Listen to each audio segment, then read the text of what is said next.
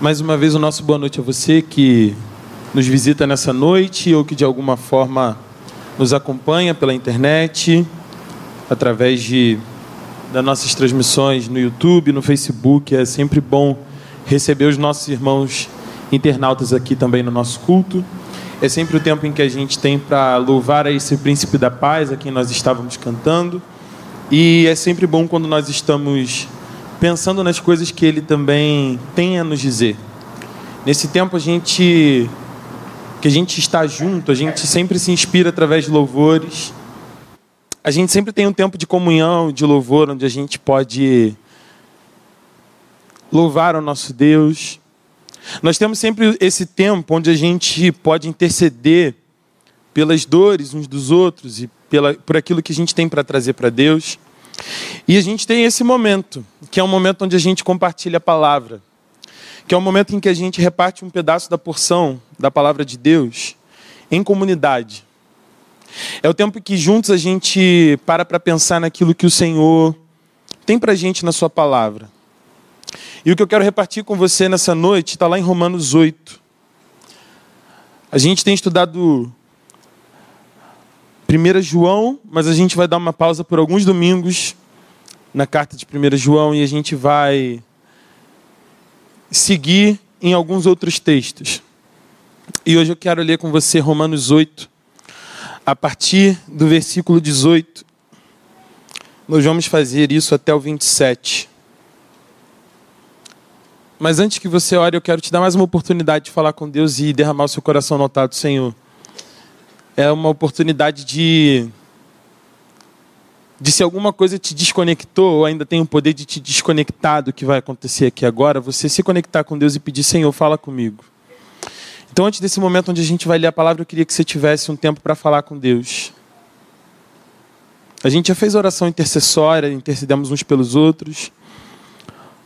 Mas esse é o momento de você fazer o seu check-in aí com o Pai. Falar, Senhor, minha semana foi assim, foi isso que eu vivi, foi isso que aconteceu, e eu quero colocar isso diante do Senhor agora. Coloque a sua vida diante do altar do Senhor. Pai querido, nesse momento nós pedimos pela Tua bondade que o Senhor fale aos nossos corações. Não porque nós mereçamos algo, mas porque o Senhor tem interesse em se comunicar conosco. O Senhor tem interesse de que entendamos e saibamos das coisas grandes e firmes que nós não sabemos, mas que o Senhor quer nos revelar. Por isso, nessa noite, te pedimos, mais uma vez, fala conosco. Que nós possamos manter o nosso coração e as nossas mentes abertos para ouvir a Tua palavra nessa noite, em nome de Jesus. Amém. Romanos 8, o versículo 18 a partir do versículo 18 nós vamos ler o seguinte: Considero que o nosso sofrimento de agora não é nada comparado com a glória que Ele nos revelará mais tarde. Pois toda a criação aguarda com grande expectativa o dia em que os filhos de Deus serão revelados. Toda a criação, não por vontade própria, foi submetida por Deus a uma existência fútil, na esperança de que com os filhos de Deus a criação seja gloriosamente liberta da decadência que a escraviza. Pois sabemos que até agora toda a criação geme, como em dores de parto. E nós, os que cremos, também gememos. Embora tenhamos o Espírito em nós como antecipação da glória futura, pois aguardamos ansiosos pelo dia em que desfrutaremos nossos direitos de adoção, incluindo a redenção de nosso corpo. Recebemos essa esperança quando fomos salvos. Se já temos alguma coisa, não há necessidade de esperar por ela. Mas se esperamos por algo que ainda não temos, devemos fazê-lo com paciência e confiança. E o Espírito nos ajuda em nossa fraqueza, pois não sabemos orar segundo a vontade de Deus. Mas o próprio Espírito intercede por nós com gemidos que não podem ser expressos em palavras, ou gemidos inexprimíveis. E o Pai, que conhece cada coração, sabe quais são as intenções do Espírito, pois o Espírito intercede por nós, o povo santo, segundo a vontade de Deus. E que Deus fale através da sua palavra a nós nessa noite. Nós estamos encerrando, e nós estamos começando outra semana hoje. Mas estamos encerrando uma semana um tanto quanto complicada. Se você é carioca, se você é brasileiro, você certamente acompanhou os últimos dias da nossa nação. E é sempre muito triste sentir esse movimento de dor que nos é causado. E sempre que a gente tem acesso a algum sofrimento ou alguma coisa que nos causa dor, que nos causa medo, a gente de alguma forma consegue perceber que há algo de errado com o nosso mundo, com o mundo onde a gente vive. Ainda bem que Jesus nunca nos enganou. Jesus disse que no mundo nós teríamos aflições. E na primeira carta de João, essa que a gente está estudando, o autor da carta vai dizer para a gente que esse mundo jaz no maligno.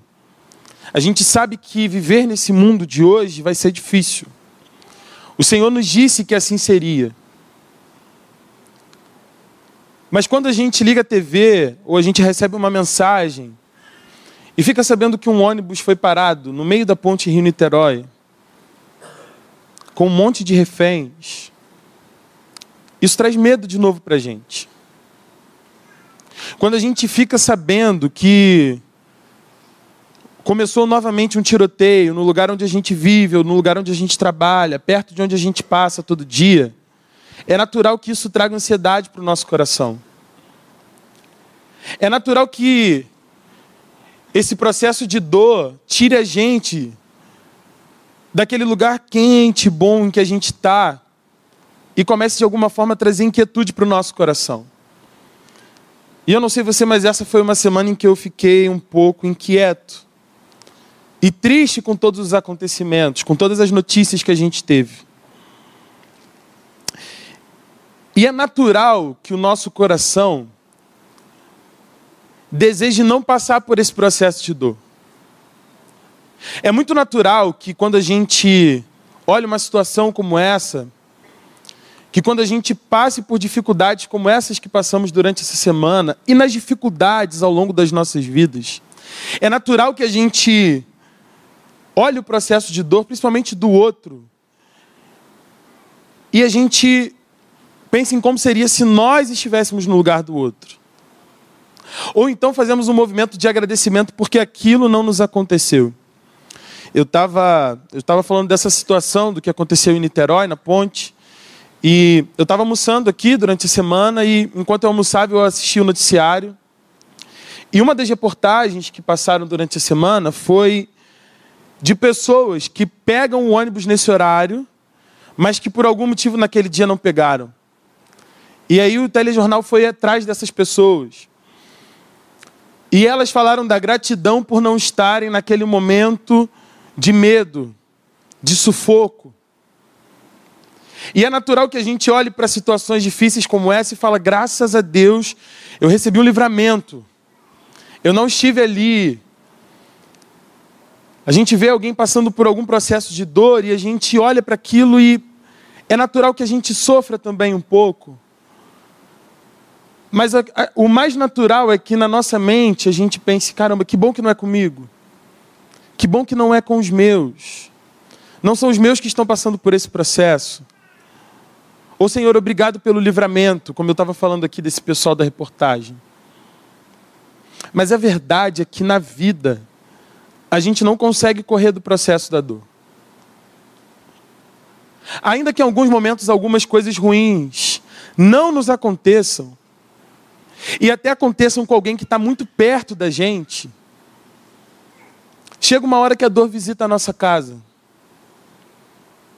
Chega uma hora que a notícia de doença é na nossa família. Chega um momento em que aquele que estava empregado acaba perdendo o seu emprego. E aquele que estava numa situação tranquila acaba estando numa situação complicada. É certo de que na vida nós vamos passar por momentos de sofrimento. É certo. E embora seja muito natural o nosso coração tentar fugir dessas situações e tentar correr da dor, é fato de que nós vamos passar por elas. Mas quanta gente está sofrendo? Quanta gente perto de você está passando por processos que são muito difíceis de aguentar? Com quanta gente eu tenho conversado que, quando começa a abrir e falar um pouco da vida, quantas coisas as pessoas têm compartilhado? E coisas que são difíceis mesmo. Que a gente olha e talvez a gente pense, e se fosse comigo, como é que eu ia passar por isso? Mas no projeto original de Deus para a gente, não era isso que estava proposto. Você conhece a história da criação. E a palavra de Deus conta que no início Deus criou os céus e a terra. A terra era sem forma e vazia. O Espírito de Deus parava sobre a face do abismo. E Deus disse um dia, haja luz e houve luz. E ele separou a luz das trevas, chamou a luz de dia e as trevas de noite. E assim ele viu que aquilo era bom, foi tarde e manhã do primeiro dia. E assim Deus começou a criar as coisas. Criar esse planeta bonito que a gente chama de Terra. Mas que o Gênesis vai chamar de Éden. Esse bonito jardim onde a gente foi plantado. E a tudo que Deus criava, ele dizia, isso é bom.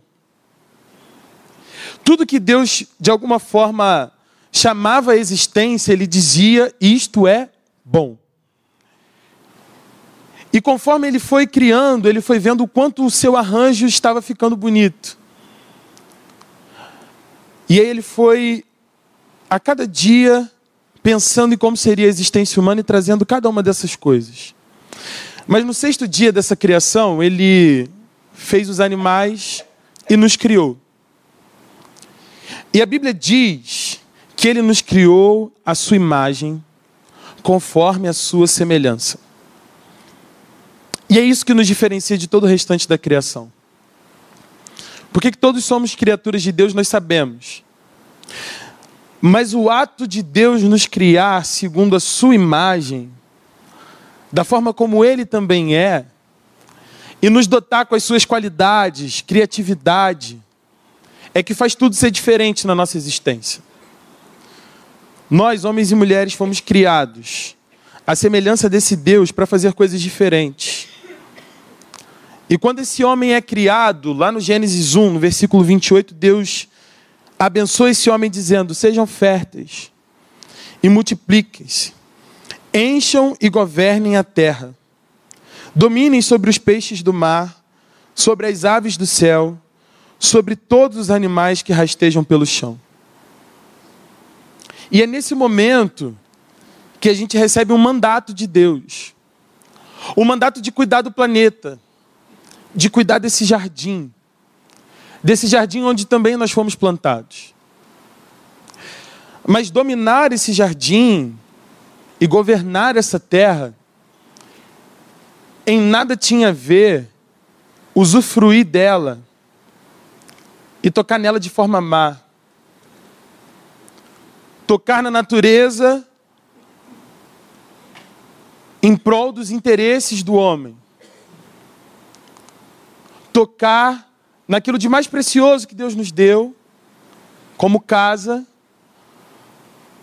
para fazer do nosso jeito, para viver do jeito que a gente queria e fazer o que a gente bem entender.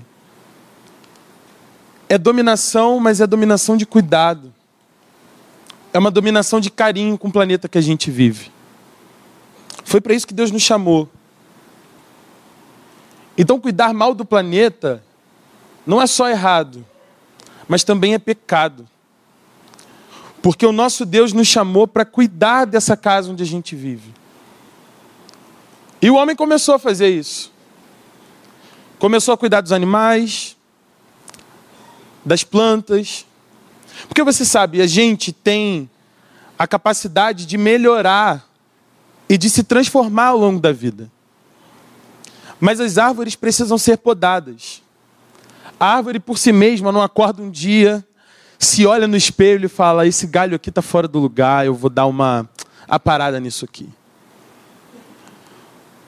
Os animais, por mais inteligentes que eles sejam, eles precisam ser alimentados por nós. Eles precisam de cuidado.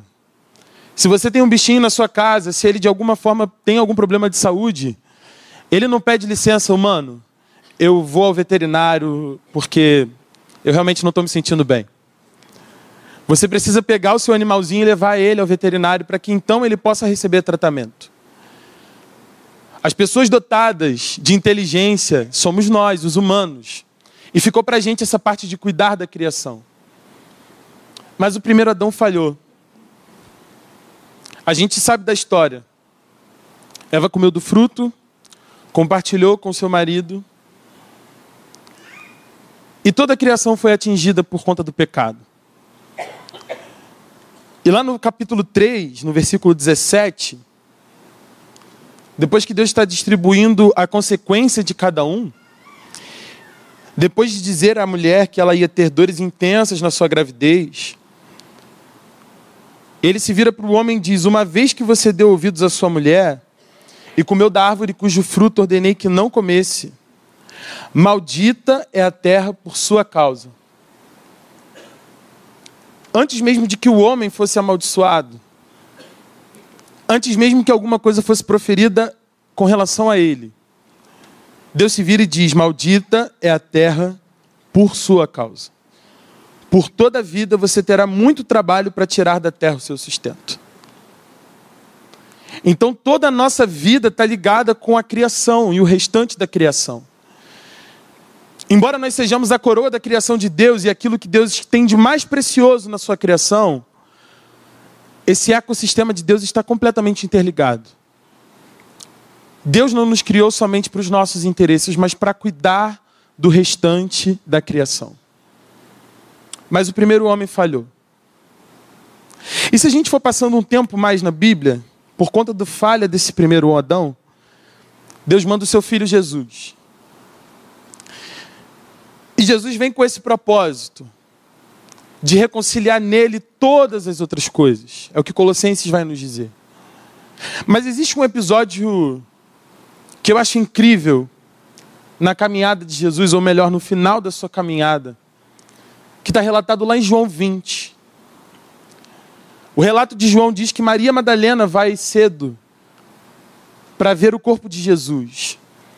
E quando ela chega lá, ela percebe que a pedra tinha sido removida. E porque essa pedra tinha sido removida, ela volta, fala com os discípulos, desesperada. Levaram o corpo do mestre. E eles vão lá, veem o que aconteceu, mas no final das contas voltam para sua casa. Mas aquela mulher volta para a porta do sepulcro e ela passa um tempo ali chorando. Em João 20, no versículo 15, acontece algo muito interessante. A Bíblia nos conta que a mulher vê dois anjos e ela vai perguntar o que é que fizeram com o corpo do seu Senhor. Mas no instante seguinte a Bíblia nos diz que o próprio Jesus aparece na frente de Maria. E eles começam uma conversa. E aí João vai dizer que ela pensa que é o jardineiro que está falando com ela. E é muito engraçado, porque até o momento ninguém falou nada sobre jardim. A gente tem um sepulcro ali naquele lugar. A gente tem todas as pessoas que estão participando desse enredo, dessa história. Mas quando chega no versículo 15, especificamente, enquanto Maria e Jesus estão conversando, Jesus se vira para ela e diz: mulher, por que você está chorando? Perguntou ele. A quem você procura? Pensando que fosse o jardineiro, ela disse: se o Senhor o levou embora, diga-me onde o colocou e eu irei buscá-lo. E aí Jesus se vira para ela e fala: Maria. Então de repente aquela mulher que estava de olhos fechados consegue perceber que aquele que ali estava era o seu Senhor. Era Jesus que estava ali. Mas não está à toa essa história de ela achar que era o jardineiro. O que o autor... O que João está querendo dizer para a gente aqui é que nesse momento da história, um segundo Adão está nascendo. E o segundo Adão, quando chega, ele não vai perder viagem. O segundo Adão, ele não vai falhar como o primeiro Adão falhou. E o segundo Adão está chegando para reconciliar nele todas as coisas. Tudo aquilo que estava errado, todo o pecado que havia no mundo agora é redimido pela vida desse segundo Adão. Então Maria pensa que é o jardineiro, mas a gente pode ter certeza que ele de fato é o jardineiro. Porque quando ele entra na nossa vida, ele começa a fazer esse trabalho de cuidar do nosso jardim. Ele começa a mudar a nossa história e trazer de novo a nossa alegria. Trazer de novo a alegria de viver, apesar das dores que a gente passa, apesar das dificuldades que a vida vão nos trazer. Esse Jesus que ali estava ressuscitando, nesse momento também diz: eu não desisti da criação. Eu não desisti das minhas criaturas. Eu não desisti da humanidade. O meu amor está de pé e eu continuo amando vocês. E porque eu amo, eu dei a minha vida por você. Mas o que Paulo vai dizer aqui para os romanos é que essa criação geme. E geme com dores de parto. E só geme porque foi amaldiçoada quando o homem pecou. E esse segundo Adão, ele não vem só para nos salvar dos nossos pecados, mas também para cuidar de toda a criação que padece, que chora e que sofre. Não somente a mata, não somente os ecossistemas, não somente os animais, mas tudo quanto foi criado pelo Criador, agora está para ser salvo por esse segundo Adão. E se no meio da história da Bíblia, a gente tivesse que retirar tudo que é pecado e morte, e fosse trazer somente a criação do mundo e a nova Jerusalém, a nova cidade, a cidade de Deus, a gente perceberia esse movimento de novos céus e de nova terra novamente. Mas tudo isso só acontece porque existe gente no meio desse caminho transformando jardim em cidade. E como é que a gente pode transformar jardim em cidade? Como é que a gente pega... Amém, Deus te abençoe, Helder. E como é que a gente pega um jardim onde há flores, há plantas, algumas frutas, e transforma isso numa grande cidade, com ruas de ouro? Paulo vai dar uma dica aqui. Ele vai dizer que a natureza, a criação, tudo, todas as criaturas de Deus, aguardam pela manifestação dos filhos de Deus. Eu não sei se você já teve a oportunidade de estar em alguma manifestação.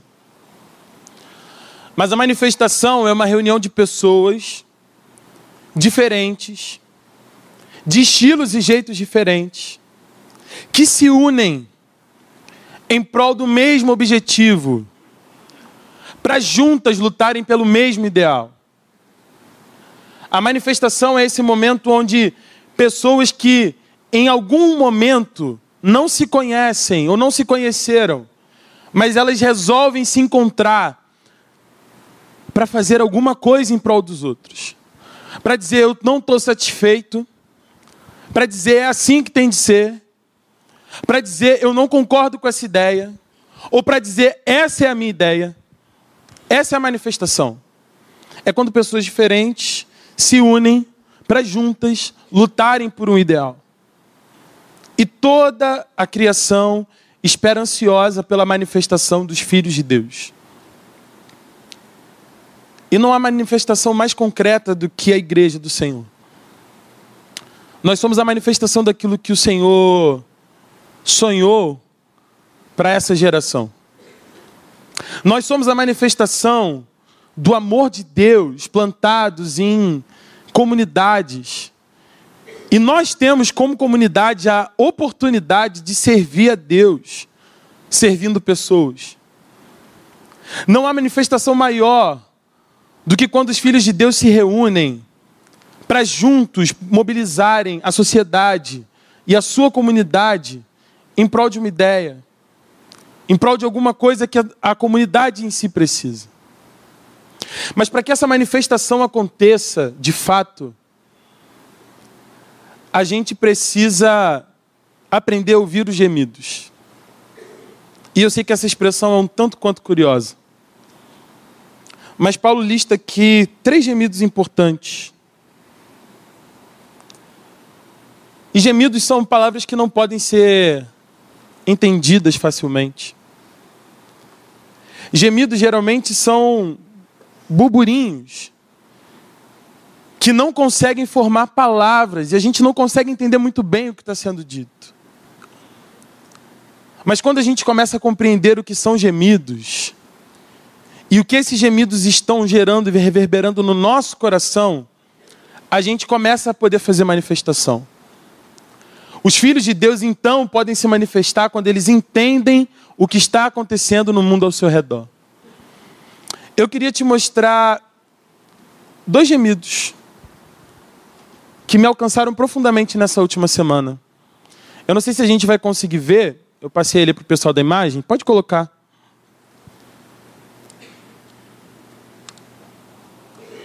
Você sabe que a gente tem trabalhado com uma ONG chamada Marcanudos. E a gente tem um projeto chamado Educando para a Vida.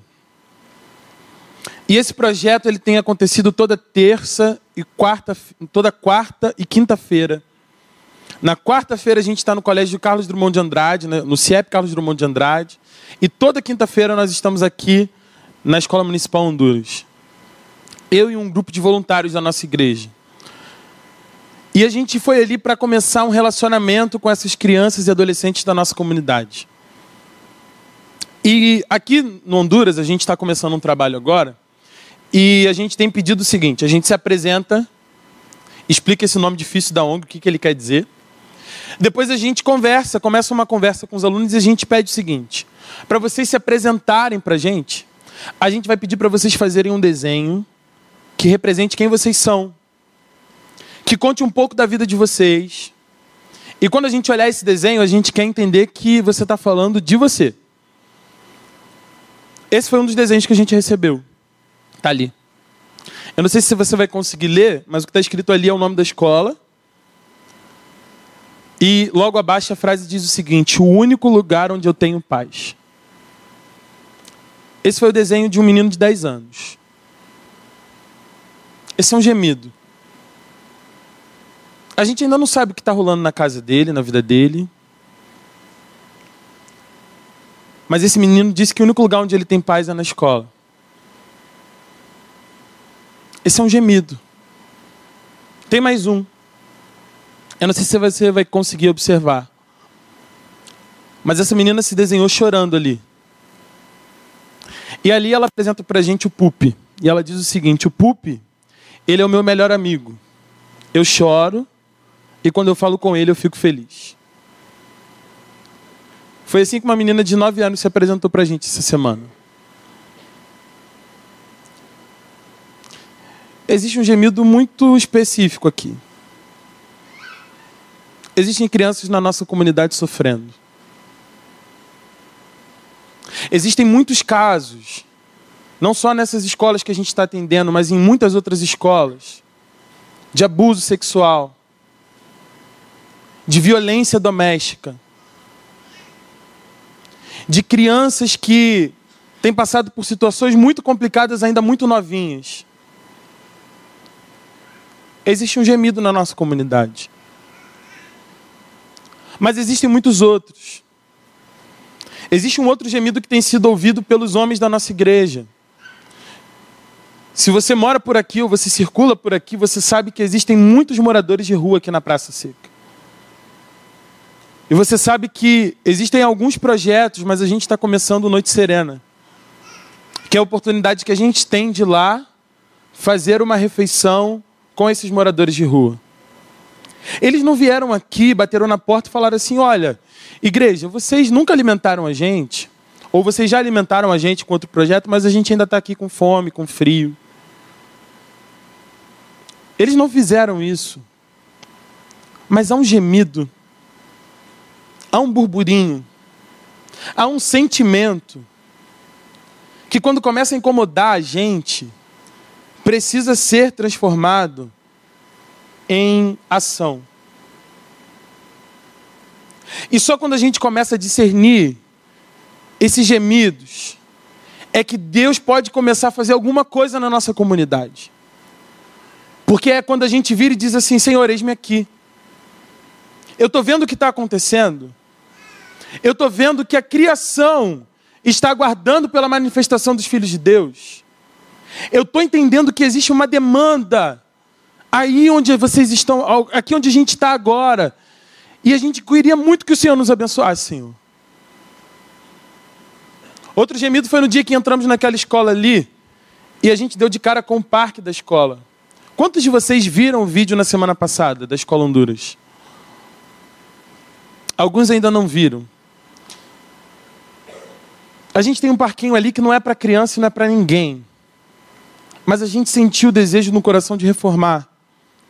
A gente sentiu o desejo de ir como igreja lá e falar assim: olha, a salvação que Jesus propõe para a vida de vocês é uma salvação do pecado, mas também é uma salvação da sua infância. Também é uma salvação da sua felicidade. E também é uma salvação dos seus direitos. A gente não quer só... Escute bem. Nós queremos muito que as pessoas se convertam. Nós queremos muito que as pessoas conheçam a Jesus. E se você está nos visitando aqui nessa noite, saiba. O nosso desejo é que você saia daqui com a certeza de que Jesus é o seu Senhor e Salvador.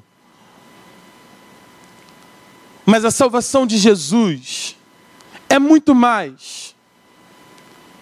E ela se estica a muito mais outras coisas da nossa vida. Porque Jesus me salvou dos meus pecados. Mas Jesus também me salvou da minha condição. E Jesus me salva todos os dias de um monte de outras coisas. E é por isso que Ele é meu Salvador. Ele é meu Salvador porque Ele continua a cada dia me salvando. E a cada dia gerando no meu coração e no seu coração um discernimento do que sejam esses gemidos. E é por isso que o texto vai dizer para a gente aqui que nós, os que cremos, no versículo 23, também gememos. Embora nós tenhamos o Espírito em nós como antecipação da glória futura, pois nós aguardamos ansiosos pelo dia em que nós desfrutaremos dos nossos direitos de adoção. A gente tem as dores da nossa vida. E a gente tem as outras dores que são causadas por conta dos gemidos que a gente vê e ouve. Então a gente também aguarda pelo momento em que esses gemidos vão sendo curados e sarados aqui no nosso coração. A gente também aguarda por esse momento em que a gente não vai mais precisar sentir dor. Em que a gente não vai mais precisar ter saudade. Em que a gente não vai precisar mais se separar de pessoas queridas da gente. Mas até que esse dia chegue, a gente vai precisar lidar com a nossa dor. Mas a decisão que a gente precisa tomar agora, enquanto cristãos, é até onde a dor que a gente sente pode nos paralisar, ou pode ser um grande catalisador para que outras coisas aconteçam na nossa vida e na vida dos outros. Sabe, toda dor do meu irmão, eu ouvi alguém dizer isso e é o que eu tenho pensado e vivido. A dor do meu irmão é o meu campo missionário. É o lugar onde eu vou para ser a resposta de Deus. Não é o lugar onde eu vou para fazer mal para ele. O lugar da dor do meu irmão não é lugar de fazer chacota. O lugar da dor do meu irmão não é lugar de riso. O lugar da dor do meu irmão é o lugar onde eu digo: Senhor, eis-me aqui. O lugar da dor do outro é um lugar onde a gente pode dizer: Senhor, eis-me aqui, envia-me. Para que também nos nossos momentos de dores, hajam pessoas que virem para Deus e falem: Senhor, me envia alguém que está precisando dessa palavra. Me envia alguém que precisa do meu serviço enquanto crente, enquanto alguém que te ama. E quem faz esse trabalho é o Espírito Santo de Deus. É o Espírito Santo de Deus que está imbuído de fazer esse trabalho, de cuidar da gente. E muito mais do que cuidar de nós, para além do cuidado que ele tem por nós, ele ainda traduz para Deus aquilo que a gente leva. É o Espírito Santo que traduz para o Senhor os nossos gemidos. Porque muitas vezes a gente se entristece e a gente nem fala. A gente sequer sabe como orar. E o que o Paulo está dizendo aqui é isso, que a gente às vezes não sabe nem orar. Mas o Espírito, que conhece esses gemidos inexprimíveis do nosso coração, ele faz esse trabalho de levar a Deus as nossas dores, os nossos sentimentos. E ele sempre faz a parte dele. O Espírito Santo de Deus está sempre fazendo a parte dele. Ele está sempre fazendo esse trabalho de legendar o que a gente fala para Deus. De colocar uma tecla SAP para que Deus possa, de fato, entender o que está no nosso coração. Porque muitas vezes quando a gente ora pedindo coisas a Deus que a gente acha que precisa. Mas que de fato a gente não tem certeza se precisa. E Deus no céu certamente sabe que a gente não precisa. A gente fala sobre os nossos processos com Deus, porque a gente vive no meio desses processos. E Deus, que é eterno, quando recebe isso lá no céu, ele olha e fala assim: mas está tranquilo. Eu já sei que fim eu vou dar a essa história. Eu sei como é que eu estou fazendo essa obra acontecer. Eu sei qual é o material que eu vou usar para que tudo aconteça. Então a gente não sabe orar. Mas não quer dizer que a gente tem que parar de orar. Ao contrário, ora mais. E se tiver em dor, ora mais ainda. Mas saiba que existe o Espírito que vai traduzindo essa nossa dor. E quando ele chega lá para o Pai com a nossa oração, ele fala assim: olha, o que o Mateus falou, na verdade, foi isso aqui. Mas o sentimento no coração do Mateus é esse. O Mateus está te pedindo isso, mas a intenção que está no coração dele é essa. Ele não sabe expressar isso direito. Então ele faz esse trabalho por nós. E quando a gente leva a nossa oração e eleva nosso coração a Deus, o Espírito faz esse trabalho. Mas existe mais uma outra coisa, com a que eu quero terminar nessa noite, que o Espírito também é incumbido de fazer. É considerar essa manifestação dos filhos de Deus. Ele é aquele que traduz o que a gente está orando. Mas ele também é aquele que movimenta o nosso coração para essa manifestação e para essas boas obras.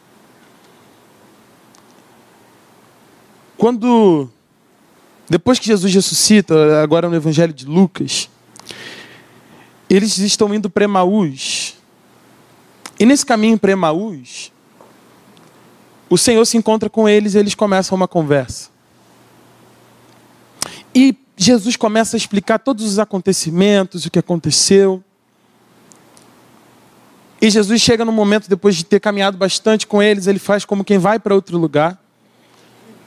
Mas ele é convidado por aqueles homens a passar a noite com eles. E eles vão fazer uma refeição. E quando Jesus dá graças, os olhos deles se abrem para ver que era Jesus. E Jesus desaparece. E aí um olha para o outro e fala: será que o nosso coração não estava queimando enquanto ele falava essas coisas para a gente? O sentimento que eu tenho é que às vezes o nosso coração já está queimando para algumas coisas. Existem sentimentos no nosso coração guardados por conta de coisas que a gente vê e que a gente ouve. Experiências que a gente teve em algum momento da vida. Que toda vez que a gente tem contato com aquela experiência, a gente fala: puxa, eu queria muito mais fazer isso. Eu queria ajudar fazendo isso. É quando você que recebeu um chamado na adolescência ou na sua juventude e viveu a sua vida inteira sem, de alguma forma, cumprir esse chamado. Você que se sentia vocacionado para ser missionário e nunca foi para um campo missionário. Você que gostaria de ser pastor ou pastora e recebeu esse chamado do Senhor um dia, mas você não cumpriu. Minha mãe sempre conta que ela queria muito ser professora. E ela perdeu a mãe muito nova. E um dia, falando isso para a professora dela, em sala de aula, a professora virou e disse o seguinte: olha, seja tudo, mas não seja professora. Ela terminou seu ensino médio, fez um ensino técnico e começou a trabalhar e foi fazer um monte de coisas na vida. Minha mãe já tinha 30 e poucos anos, depois de já ter conhecido Jesus, quando ela se sentiu vocacionada para trabalhar na igreja com educação. E ela foi fazer educação cristã. E passou um tempo ali estudando, se preparando para trabalhar com aquilo. E ela sempre diz que quando ela começou esse processo, ela entendeu que Deus estava tirando um sonho dela do freezer, assim, sabe? E falando assim: olha, você ouviu uma professora, mas eu também te ouvi. Eu ouvi o seu gemido. Eu ouvi as suas palavras ainda não traduzidas. E eu quero trabalhar nisso agora com você. E hoje ela é professora na casa de Deus. Eu me lembro também do tempo em que eu fui para o seminário e eu precisei começar a trabalhar. E abriu-se uma oportunidade no colégio. E quando eu fui para esse colégio, eu não tinha ideia do que eu devia aguardar de expectativa lá. Mas eu posso dizer para vocês, sem sombra de dúvidas, que esse foi o trabalho mais incrível que eu tive na vida. Que não é muita, mas é a que eu tenho para compartilhar. E você sabe que eu trabalhava bastante, sim. Ganhava pouco, trabalhava muito, não tinha tempo de sair durante a semana para nada, porque eu trabalhava lá. E o meu trabalho era ser auxiliar de disciplina. Mas no meio do caminho, isso virou pastoreio, dentro da escola. Isso foi em 2013. E todas as vezes que eu conversava sobre isso, eu deixava muito claro para os meus amigos o quanto eu tinha sido feliz trabalhando naquele lugar. Mas chegou um momento em que eu precisei sair dali, fazer outras coisas da vida, e a vida foi andando. Mas Deus ouviu aquele meu gemido de que aquilo lá era muito legal. E aí Ele abriu as portas da Marcanudos aqui pra gente. E olha, eu não sei te dizer com qual felicidade eu chego nas escolas terça, quarta e quinta-feira, com voluntários ou sem voluntários, para trabalhar com essas crianças e adolescentes. Porque o Espírito que traduz aquilo que é gemido no nosso coração para Deus, Ele traduz da maneira certinha. E Ele transforma esse gemido em bênção na vida de outras pessoas. Você entendeu o que eu disse? Talvez haja no seu coração aqui hoje, você que está aqui hoje, talvez eu conheça você ou não conheça você. Mas toda a criação está aguardando pela manifestação dos filhos de Deus. E talvez haja algo no seu coração que você já compartilhou como gemido para o Espírito Santo. Ou algo que você ouviu nessa noite ou ao longo da sua vida, que é um gemido que te incomoda. E talvez você quisesse até dedicar mais tempo para isso. Talvez você quisesse ter uma experiência nova com isso. Mas isso está congelado, isso está guardado. Você agora precisa viver uma outra coisa. Você casou, você começou a namorar, você terminou. E aí por conta disso essa história ficou parada. Nessa noite Deus quer tirar a tua história do freezer também. E Ele quer transformar a dor de alguém junto com a sua vontade de abraçar uma causa, em manifestação dos filhos de Deus, para toda a criação. Por isso é que ele diz lá no Apocalipse, no capítulo 3, no versículo 20, eis que estou à porta e bato. Se alguém ouvir e abrir a porta, eu entrarei na sua casa, eu cearei com ele e ele comigo. Talvez a gente ache que esse é um versículo só para conversão, e ele também é. Mas às vezes a gente deixa a porta do nosso coração fechada para algumas coisas que Deus quer fazer na nossa vida e no nosso processo. Então, se você ouvir o Espírito bater nessa porta, por favor, abra essa porta hoje. A gente vai cantar isso agora também. E o meu desejo é que aquilo que o Espírito já está trabalhando no seu coração seja a oportunidade de você dizer um sim hoje para o Senhor. Mas vamos cantar. E aproveite esse tempo enquanto a gente está cantando essa música para abrir o seu coração para o Senhor. O que é que o Senhor vai tirar hoje do seu freezer? O que Ele vai descongelar e entregar quente para o mundo essa noite? Vamos cantar.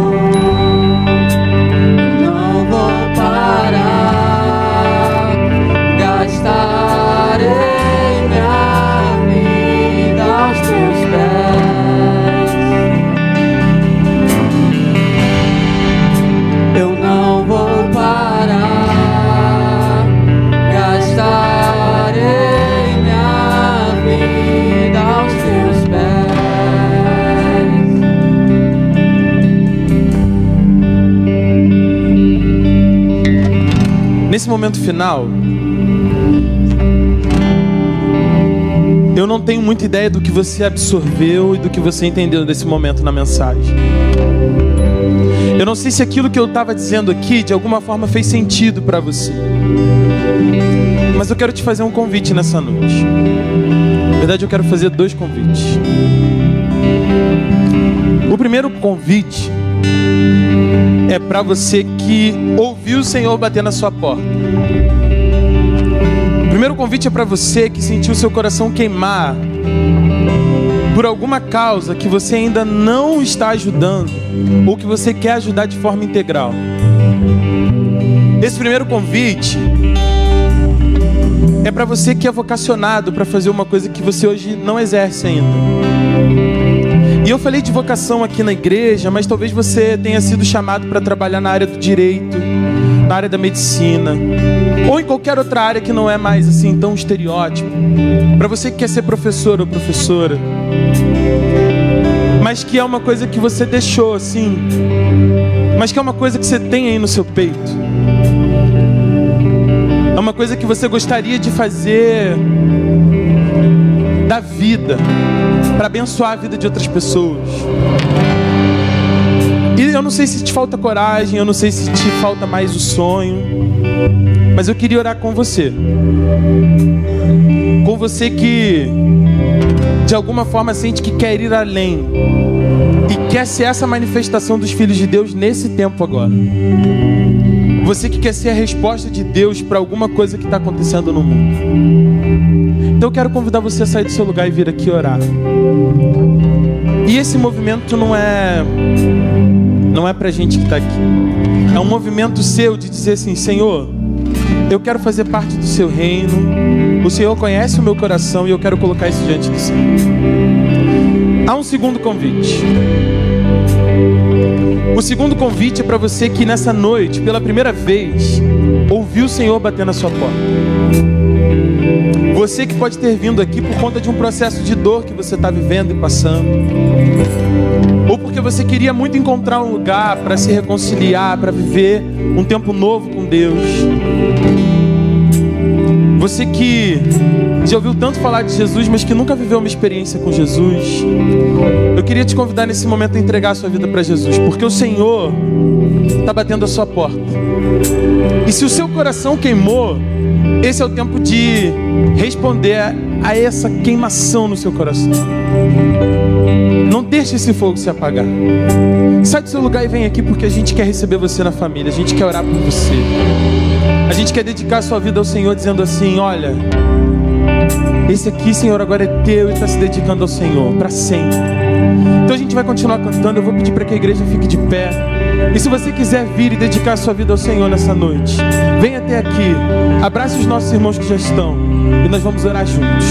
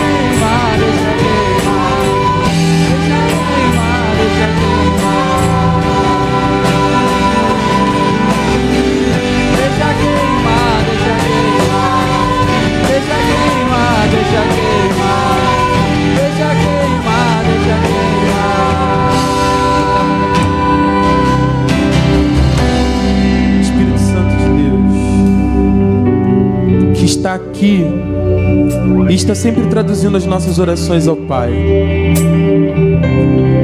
Nós rogamos que o Senhor receba a oração que nós vamos fazer nessa noite. E mais uma vez faça essa tradução, para aqueles corações que têm chorado, que têm passado por algum processo de dor complicado, que têm vivido dias difíceis, difíceis de passar, difíceis de acreditar, de entender. Espírito Santo, Tu também és o Consolador, e nós pedimos o Teu consolo, nós pedimos o Teu cuidado, pedimos que o Senhor venha sobre esses que estão sofrendo e